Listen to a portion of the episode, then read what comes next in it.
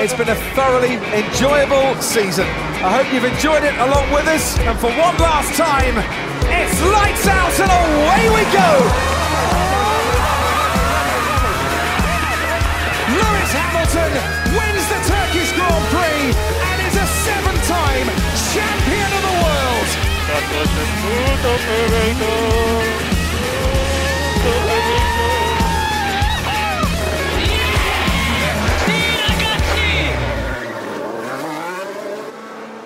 Herkese merhaba. Podstop Podcast'ın bu bölümünde Britanya Grand Prix'sini değerlendireceğiz. Bugün Halil ve ben Burak sizlerle birlikte olacağız. Halil Britanya Grand Prix'si bu sezon bizim için ilkleri yaşadığımız bir hafta sonu oldu. Sprint yarışını, sprint sıralama turlarını artık adını her ne koyarsak e, deneyimlediğimiz Formula 1'de gördüğümüz e, ilk yarış oldu.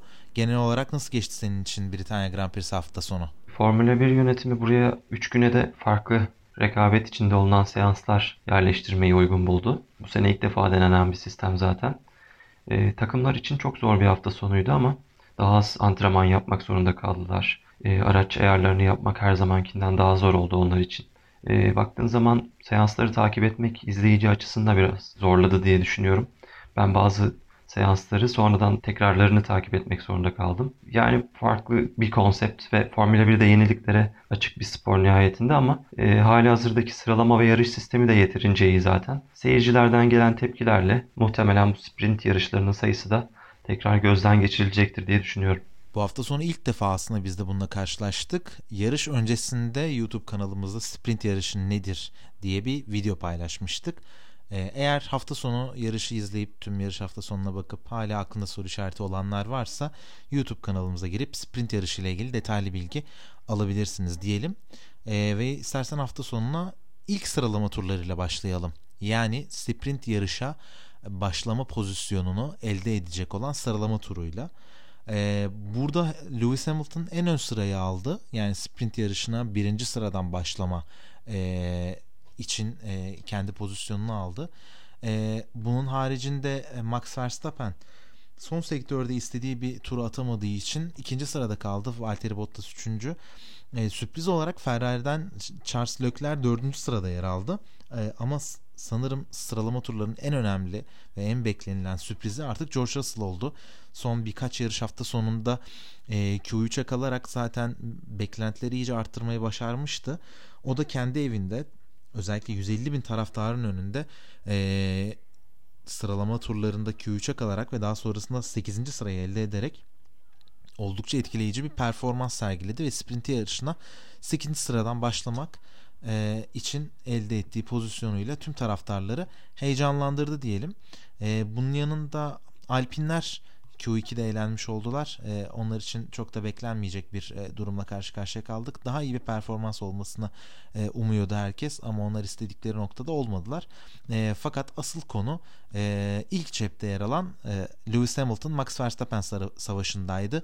Çünkü hafta içerisinde e, Hamilton Silverstone'da bazı şeyleri değiştirmemiz gerekiyor. Aksi takdirde e, bizim için e, bazı aksiyonları almak için çok geç olacak dedi. E, bunun haricinde simülatörde oldukça fazla vakit geçirdiğini söyledi. Hatta sıralama turlarından 2 saat öncesindeye kadar simülatörde olduğunu açıklamıştı. Bu sebeple hem Hamilton kendi evinde yaptığı yarış hem de Mercedes'in Silverstone'daki e, üstünlüğü bu yarışa çok daha farklı hazırlandıklarını gösterdi. E, ve bundan dolayı da en ön sırada bu ikili gördüğümüz zaman heyecanımız gitgide arttı diyorum. E, İstersen bundan sonra sen de birazcık sprint sıralamalardan bahset. Senin için bu noktada öne çıkan konular neler oldu? Ee, ben Sainz'ın bir demecini okumuştum. Sprint sıralama yarışının ilk 7-8 virajının ardından artık durağan bir hale geleceğiyle ilgili. Gerçekten de öyle oldu. Startta Verstappen Hamilton'ı geçerek pole pozisyonunu kazandı. Normalde pole pozisyonu sıralama seanslarında verilirken bu hafta sonu sprint yarışla bunu elde etmiş oldu. E, Bottas, Alonso, Ocon, Raikkonen gibi isimler e, bu sıralamaya soft lastiklerle başladı. Hatta Bottas dışındaki bütün softla başlayanlar da dörder sıra kazandılar yarış esnasında. E, bu durum pazar günkü yarışta avantaj kazanmak ya da gerilere düşmek anlamında çok kritikti. E, Russell'ın sıra kaybettiğini gördük. Cuma günkü sıralamalarda iyi olduğu kadar maalesef cumartesiki sıralamalarda e, gerideydi. Sergio Perez'in spin atarak son sıradan e, başlayacak bir pozisyona düştüğünü gördük. Ben konuyu birazcık Alonso tarafına getirmek istiyorum. Belki de sprint yarışta en e, dikkat çeken isimlerden bir tanesi oydu. Alonso'nun araç üstü kamerasını izlemişsindir. Evet. Olağanüstü bir performans sergiledi ve e, 6 sıra kazandı. Daha sonra McLaren'lere geçildi ve günün en kazançlı sürücüleri arasında 4 sıra daha karlı bir pozisyonda aslında noktaladı. Biraz Alonso hakkında senin de fikirlerini ben merak ediyorum. Bu hafta sonu çok iyi bir iş çıkardığını düşünüyorum çünkü. Alonso zaten son haftalarda bize o eski izlettirdiği, şampiyonluk döneminde izlettirdiği o özel sürüşlerinden ara ara pasajlar sunmaya başladı. Senin de söylediğin gibi yumuşak lastikleri tercih edip böyle bir fark yaratması zaten Alonso'nun cepte yumuşakla başlayacağını gördüğümüzde eminim birçok onu tanıyan tahmin etmiştir. E, fakat aslında Alonso'nun yaptığı iş yarışın yani sprint yarışının geri kalanına diğer pilotlarına da e, farklı fırsatlar çıkarttı. E, çünkü McLaren'leri çok uzun süre arkasında tuttu. E, bu tuttuğu alanda da arka taraftaki pilotlar adeta bir tren olarak oluşmuşlardı. E, bundan dolayı da ön taraftaki işte e, Lökler, Bottas gibi isimler e, arka tarafın tacizine maruz kalmadan sprint sıralama turlarını daha kolay atmaya başladılar. Çünkü bir ön sırayla aralarındaki farkı korudular ya da onlara yaklaşamadılar. Kendi yerlerini korumak en önemli amaçlarıydı ve bu amaçlarına Alonso sayesinde aslında kolayca ulaşmış oldular. McLarenler onu geçtikten sonra tekrardan Lökler'e ulaşabilecek bir tempoları yoktu. E, ben bu anlamda Alonso'nun son haftalardaki yükselen performansını burada özellikle de ilk defa denenen e, bu sprint yarışında e, yapmış olduğu stratejiyle e, ne kadar fark yaratabileceğini bir kez daha kanıtladığını düşünüyorum ve bundan sonraki haftalarda da özellikle Alpine'in yani geçtiğimiz yıllarda Renault'un da sezon içerisindeki gelişim eğrisinin e, sezonun ikinci yarısından sonra iyice artışa geçtiği düşünülürse bu iki kombinasyonun e, çok etkileyici bir final bize sunabileceklerini düşünüyorum bu sezonun sonunda. Eğer ki şampiyonluk savaşı da bir yerden sonra kopmaya başlarsa arka tarafta izlenecek B planı olabilecek bir e, Alonso, Ocon ve Alpine ekibinin olduğunu düşünüyorum. E, bunun haricinde e, bir kez daha George Russell bizi de şaşırtmadı. Eminim sen de fark etmişsindir. Her ne kadar cumartesi günleri yani sıralama turları günlerinde e, çok eşsiz performanslar sergilese dahi sprint yarışında yarış temposunda yine kötü kaldığını gördük. İstediği sonuçları elde edemedi. Bunu bir türlü e, pist üstüne e, çıkartamadı. 8. sıradan başladığı sprint sıralama turlarını 9. sırada bitirdi. E, belki yine ilk onda kalması onun için değerliydi.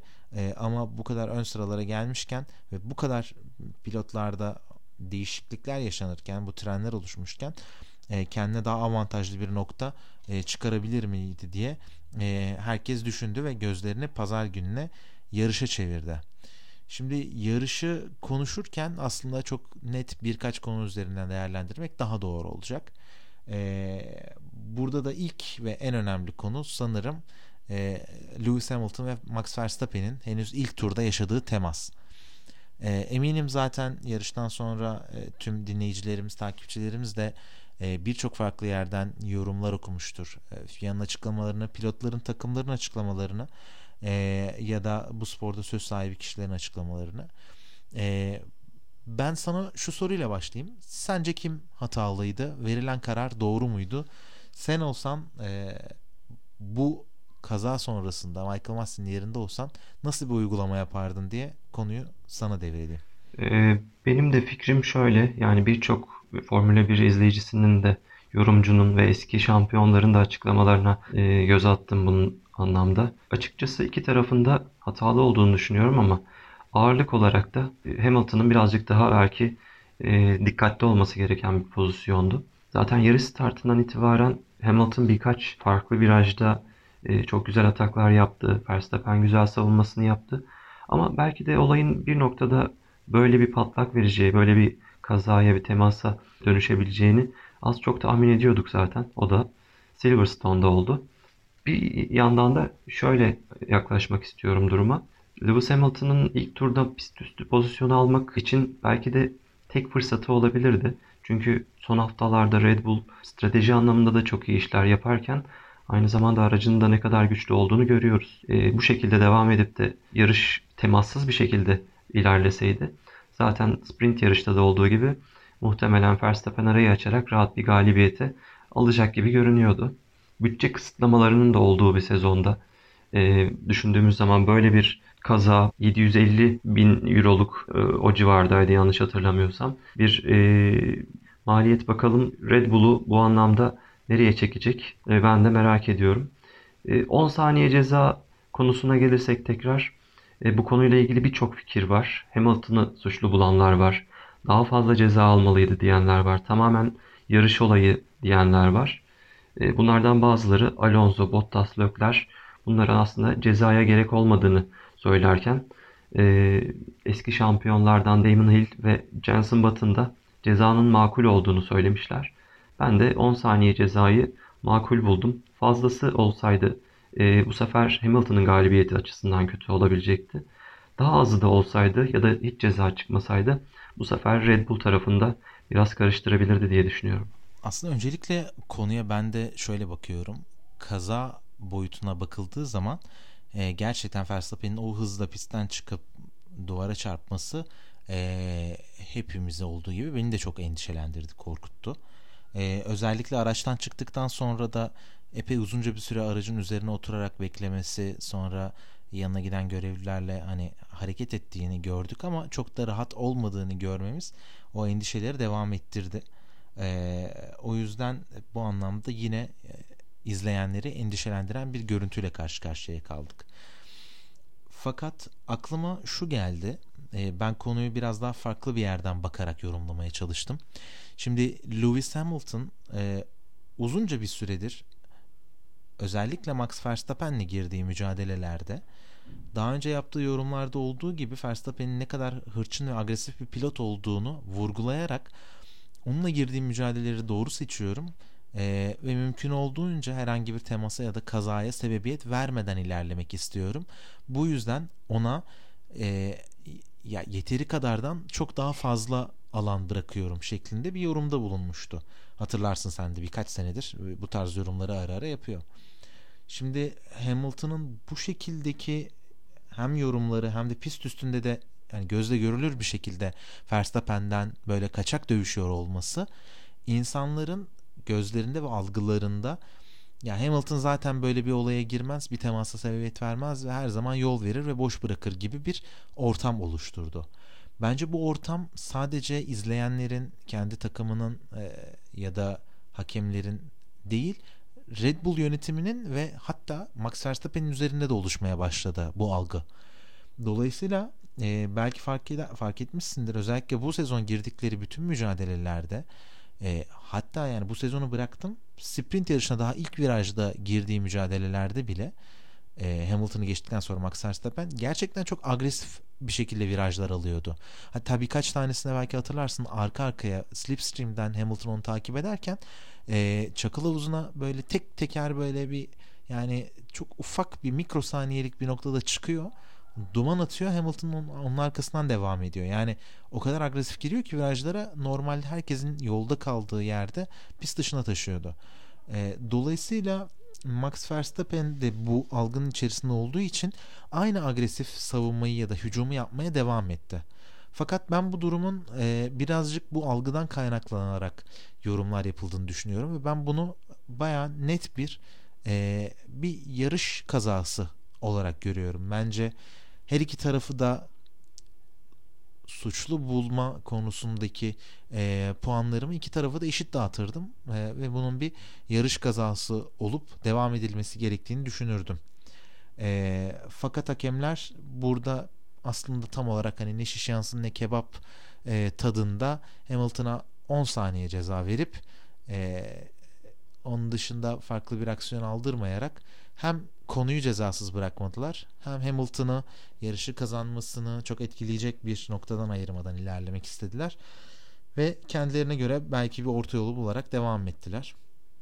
Fakat bu konu sadece bu hafta sonu değil tüm sezon boyunca oldukça konuşulacak gibi görünüyor. Çünkü pilotlar olaydan sonra e, ciddi şekilde hem birbirlerini hem takımlarını hem farklı insanlarını suçlayarak e, yorumlar yapmaya devam ettiler. İşte öncelikli olarak Max Verstappen e, hastaneden çıktıktan sonra gayet iyiyim. Hiçbir sorunum yok. Fakat e, yarışın devamında özellikle podyum kutlamalarında olanlarını gördüğüm zaman işte hiç hoşuma gitmedi. Çok sportmenlik dışı buldum, centilmence bulmadım gibi yorumlar yaptı. E, Lewis Hamilton yani hastanede olduğunu bilmiyordum ama iyi olduğunu düşünüyorum. Hani burada kendi evimde kazandım. Bu şekilde bunun mutlu bir şekilde devam ettirdim dedi. Hatta birçokları e, Verstappen'in Hamilton'ın onu aramasını beklediğini ama aramadığını söyledi. Hamilton ise arayıp hiçbir şekilde özür dilemediğini sadece iyi, olup olmadığını söyledi. Yani derken çok ciddi bir soğuk savaş geçti aralarında. E, ve bu da oldukça e, tansiyonları gerdi. E, özellikle Red Bull e, motorsporları danışmanı Helmut Marko e, Hamilton'ın bir yarıştan men edilmesi gerektiğini söyledi. E, Red Bull takım patronu Christian Horner e, hemen olaydan sonrasında Michael Massey'e yani Verstappen'in arabadan yürüyerek çıktığı için Allah'a şükrediyoruz. Ee, çok zor bir kazaydı. Bunu da değerlendirirsiniz gibi baskı altına almaya çalıştı derken yani çok ciddi bir e, algı operasyonu üzerinden insanlar bu konuyu yorumlamaya ve farklı bildiklerini ortaya atmaya devam ettiler. Bence bu konu sezonun geri kalanında da aynen bu şekilde devam edecekmiş gibi hissediyoruz. Ee, buradaki tek yani tek demeyeyim iki tane güzel kısım var. Birincisi e, pilotların araçlarından sağ salim çıkmaları ve iyi durumda olmaları. İkincisi ise e, özellikle şampiyonluk yarışının en önemli iki adayın adayının bu kadar sıkı, bu kadar agresif ve bu kadar yakın bir rekabet içerisinde olmaları e, biz Formula 1 severler için bu hafta sonunun en güzel haberleri oldu diyebilirim. Evet, puan farkının biraz daha dengelenmesi Şampiyonaya zaten her zaman keyif katan olaylardan bir tanesi. Ee, öte yandan söylediğine şöyle katılıyorum. Mercedes kampıyla Red Bull kampının hiç bu kadar kızıştığını görmemiştik. Ve muhtemelen daha da ateş çıkacak yani bu şeyden savaştan. O açıdan e, keyifli bir sezona doğru gidiyoruz. Bu arada Hamilton sol ön lastiğinde de ön jantında da problem olmuş. E, yarıştan sonra ben okudum. Kırmızı bayrak olmasa o da muhtemelen yarışta zaten çok zorlu bir süreç geçirebilirdi. Tekrar kazaya da dönecek olursak kazanın en avantajlı çıkan ismi Charles Leclerc oldu. Startta aslında Bottas'ı da geçti. Sonra kaza ile beraber Verstappen zaten yarış dışı kaldı. O kazanın vermiş olduğu ivme düşüşüyle beraber Leclerc orada hemen e, liderliği ele geçirdi. Ardından yine kırmızı bayrak sonrasında da yerini çok güzel korudu. E, düşündüğümüzde Ferrari için çok iyi bir hafta sonuydu diyebiliriz. Yine otomobilinin sınırlarının ötesine geçtiğini söyleyebiliriz. Fakat yarış içerisinde de bazı şanssızlıklar yaşadı biliyorsun. Güç ünitesinde ara ara güç kesintileri yaşadı. Bu da ona e, nispeten yine zaman kaybettirdi. Bilmiyorum bu problemleri yaşamasaydı son iki tura kadar iyi geçirdiği yarışı lider olarak bitirebilir miydi bilmiyorum ama şansla ilgili bazı sıkıntıları oldu diyebilirim Leclerc açısından da. Ferrari tarafı bu hafta sonunda çok iyi hazırlanmıştı. Hem özellikle Charles Leclerc e, hem sıralama turlarında hem sprint sıralama yarışında hem de yarışta oldukça iyi tempolar tutturdu. Yani hem sıralama temposu hem yarış temposu çok iyi göründü. Söylediğin gibi Bottas'ı geçtikten sonra e, içinde bulunduğu durum ve bunu yönetiş şekli e, bence gerçekten şapka çıkarılacak bir performanstı. Bottas ön tarafta o tempoyu tutturamaması e, ve startta yaşadıklarından sonra Leclerc'e kapıyı açması e, belki biraz daha kolay olur diye düşünmüştür Ferrari'lerin bu sezonki ve geçen sezonki performansları değerlendirildiğinde. Fakat Leclerc bu pistte özellikle bu kadar yüksek motor gücünün e, ihtiyacı olan bir pistte e, oldukça iyi bir yönetim sergileyerek yarışı çok uzun süre domine etti. Bundaki bence en önemli kıstas e, senin söylediğin gibi motor gücünde yaşanan sorun değil. E, ben orta hamur lastikleri yönetim şekli olduğunu düşünüyorum. Çünkü Ferrari bu sezon hep özellikle yumuşak ve orta hamurda istediklerini aldı ama lastik hamurları sertleştikçe hem tur zamanları hem de e, yarış tempoları, performansları geriye gitmeye başladı. Nitekim 29. turda pite geldi e, Ferrari pilotu Leclerc e, ve bundan sonrasında tur zamanları bir türlü iyi bir şekilde ilerlemedi. E, aynı esnalarda benzer turlarda yani 27. turda Lewis Hamilton pite gelmişti Leclerc'den 2 tur öncesinde ve sert lastikleri geçti hepsi. Hamilton'ın ve Mercedes'in lastik hamurları sertleştikçe ne kadar iyi performans aldığını görüyoruz. Aynı şekilde Ferrari'de hamur sertleştikçe performansı düşüyordu. Bu ikisi birleştiği için Hamilton Leclerc arasındaki fark belki de tahmin edilenden çok daha çabuk kapandı. E, Leclerc o güç sorununu yaşamasaydı ben yani kazanabileceği zaman maksimum bir bir buçuk saniye olduğunu düşünüyorum ki o da e, yani geride kalan iki turda hala e, Lökleri Hamilton arkası, arkasında tutmaya yetmeyecekti. Ama burada kritik nokta e, tekrardan biraz Mercedes'e dönmüş gibi olacağım ama e, Lökler'e yarış galibiyetini elinden alan konunun ben birazcık Bottas olduğunu düşünüyorum. Özellikle e, Mercedes'teki takım emirleri bu sezonun geri kalanında da oldukça çok olacak gibi. E, çünkü Bottas bir türlü ön tarafta tempoyu tutturamıyor. E, motive değil. Çok iyi görünmüyor araç ve pist üzerinde. E, bundan dolayı da hem stratejik olarak hem cezalardan dolayı ya da hem de yarış üzerindeki pist üstündeki performanstan dolayı eğer Hamilton'ın önünde kalırsa e, tüm takdir haklarını takım Hamilton'dan yana kullanacak gibi görünüyor ve bunu da çok açık bir şekilde söylediler. Hamilton takım emriyle Bottas'ın önüne geçtiği için e, o mücadelede hiç zaman kaybetmedi ve çok hızlı bir şekilde yani frene bile basmadan yoluna devam etti. E, dolayısıyla orada Bottas yerine farklı bir pilot olsaydı bir Red Bull olsaydı e, her ne kadar lastik avantajı ve araç avantajıyla daha iyi noktada olsa bile Hamilton bu kadar kolay geçeceğini düşünmüyorum. Ki birkaç tur geçmekle uğraşsaydı Leclerc'e galibiyeti almaya yitirecekti diye düşünüyorum. Bunun yanında kısa bir parantezde e, Carlos Sainz'ı açalım. Bence yine beklentilerin üzerinde bir performans sergiledi. Yarışı 6. sırada bitirdi. McLaren'leri çok yakından takip ediyordu Daniel Ricciardo'yu. E, uzun süre gerisinde kaldı. Bir saniyenin altında bir farkla onun gerisinde e, yarışı tamamladı. E, her zaman olduğu gibi yani geriden gelerek e, hem lastik kullanımı hem yarış temposu e, her anlamda çok daha iyiydi Carlos Sainz'ın. E, o da Ricciardo'yu e, uzun süre orta hamur lastiklerle takip etti. Ricardo'dan yaklaşık 8-9 tur sonra pite girdi. E, sert lastiklerle ne kadar az mücadele edersem o kadar iyi olur gibi düşündü. E, fakat bu e, Ricardo'yu geçmesine yetmedi. Bir türlü atak yapacak boşluğu bulamadı. Bu anlamda bakıldığı zaman Ferrari'nin bir podyum yakalayıp e, diğer pilotların da iki, iki rakiplerin yani McLaren'lerin arkasında olması sanırım bu hafta sonunu onlar için gayet iyi tuttu. E, diyelim ve ön, yani Sainz'ın önünde kalan McLaren'e istersen birazcık göz atalım. Evet onlar da iki pilotuyla beraber gerçekten bütün seanslarda çok iyi bir tempo e, tutturdular baktığımız zaman. Çünkü Ricardo'nun bu kadar Norris seviyelerinde sürüş gerçekleştiremediğini görüyorduk son yarışlara kadar.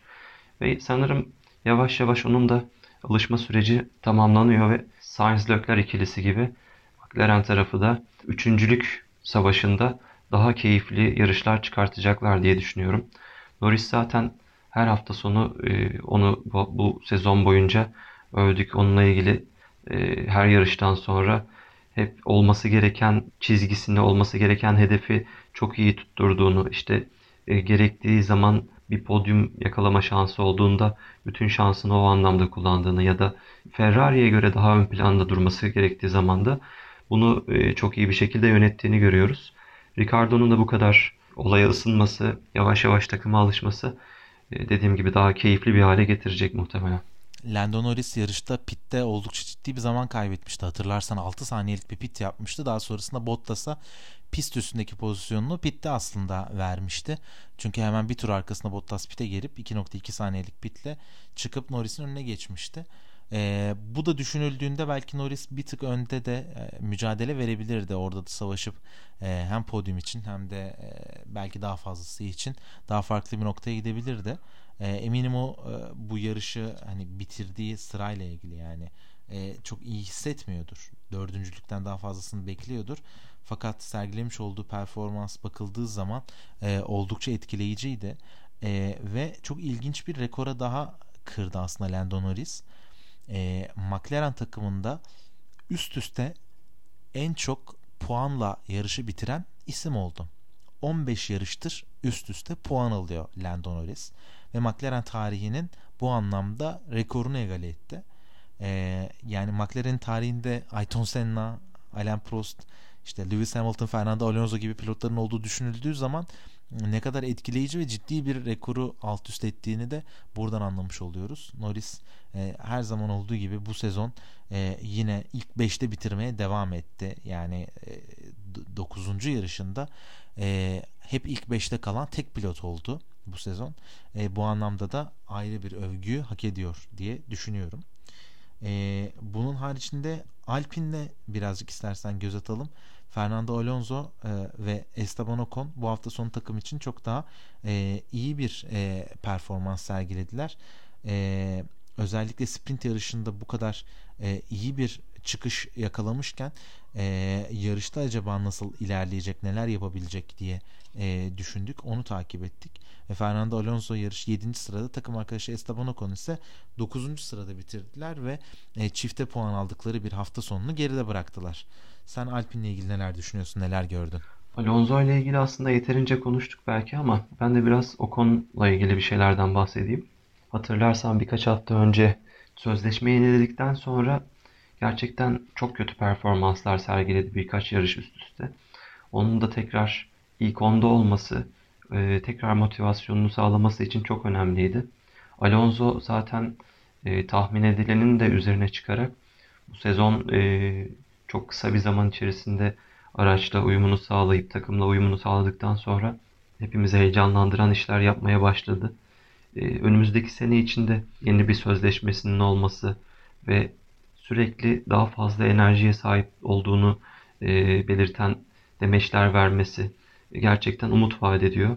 Eğer Alpin takımı da e, bu anlamda önümüzdeki sene için doğru adımları atarlarsa e, onların da ön taraflar için iyi bir savaş verebileceklerini ben düşünmeye başlıyorum açıkçası. Britanya Grand Prix hafta sonu gerçekten konuş konuş bitmeyecek e, uzatabildiğimiz kadar uzatabileceğimiz bir hafta sonuydu. E, ama çok genel anlamda güzel bir değerlendirme yaptığımızı düşünüyorum. E, bu bölümü bitirmeden istersen her hafta yaptığımız gibi günün sürücüsünü konuşalım. E, senin için günün sürücüsü kimdi? E, Formula 1 seyircileriyle aynı şeyi düşünüyorum. Sherlockler gerek starttaki aksiyonları olsun, ikinci startta yerini koruması ve lastik kullanımıyla beraber bu hafta sonu bambaşka bir pilot olarak ortaya çıktı. Çok isterdim son iki turu da tamamlayıp e, bu sezonun ilk galibiyetini kazanmasını e, bu seneki araca rağmen. Ama belki önümüzdeki yarışlarda yine böyle öndeki sıralarda birilerinin yarıştan düşmesiyle birlikte podyum şansı hatta belki bilir e, galibiyet şansı da olsun çok isterim. E, kesinlikle Sherlock'lerde. Benim için de Lökler'di ve ben bu sefer yani neredeyse yarışın ortasında e, oyumu verdim. E, son turları beklemedim. E, ben şöyle düşünüyorum. Sen çok güzel özetledin. E, ben sadece Lökler'in böyle bir hafta sonundan kazandıklarına kazandığına odaklandığını düşünüyorum. Yani yarışlar gerçekten bazen e, son iki turda bazen son bir turda bazen son virajda kazanılıp kaybedilebiliyor. E, dolayısıyla geçtiğimiz sezon Türkiye'de hatırlarsın e, son anda Sebastian Vettel'e geçilip podyum şansını kaybetmişti Lökler. Burada yarış galibiyetine giderken son iki turda Hamilton'a kaybetti. Ya bunun gibi e, tecrübeleri e, ancak gerçek yarış aksiyonunda elde edebiliyorsunuz ve Lökler de bunlardan son iki sezonda e, epeyce karşılaşmış oldu. E, ben bunun onu gelecekte çok daha iyi bir pilot yapacak e, tecrübeler olduğunu düşünüyorum ve bu kadar genç yaşta kariyerin daha başlarında bu şekilde onu izleyebildiğim için de kendimi çok şanslı hissediyorum. Ama geri kalan noktasına bakarsak özellikle Ferrari'nin ve Leclerc'in yarış temposu çok çok iyiydi. Yani hiç zorlanmadan o tempoda devam ettiler. Ve hatırla Hamilton pite girene kadar e, Hamilton'ı hep arkasında tuttu yani yetiş yetişemedi Hamilton. Ee, bu kadar iyi bir motor performansı farkına rağmen bazen DRS'nin farkına rağmen e, bu da Leclerc'in bu hafta sonu ne kadar iyi geçirdiğini gösteren bir diğer kanıt e, olduğunu düşünüyorum. E, bakalım ilerleyen hafta sonlarında bu tarz sürpriz noktalarda Lökler'den farklı podyumlar ve hatta belki bir yarış galibiyeti izleyebilecek miyiz diyelim. Bu hafta Britanya Grand Prix'sini değerlendirdik. Ee, önümüzdeki hafta e, bir sonraki yarış hafta sonunda Macaristan'da Hungaroring'de olacağız. Ee, Macaristan Grand Prix'si sonrasında tekrardan yarış değerlendirmesiyle sizlerle, sizlerle birlikte olacağız. E, Hungaroring'e kadar görüşmek üzere. Hoşçakalın diyorum. Hoşçakalın. It's lights out and away we go! Lewis Hamilton wins the Turkish Grand Prix and is a seven-time champion of the world!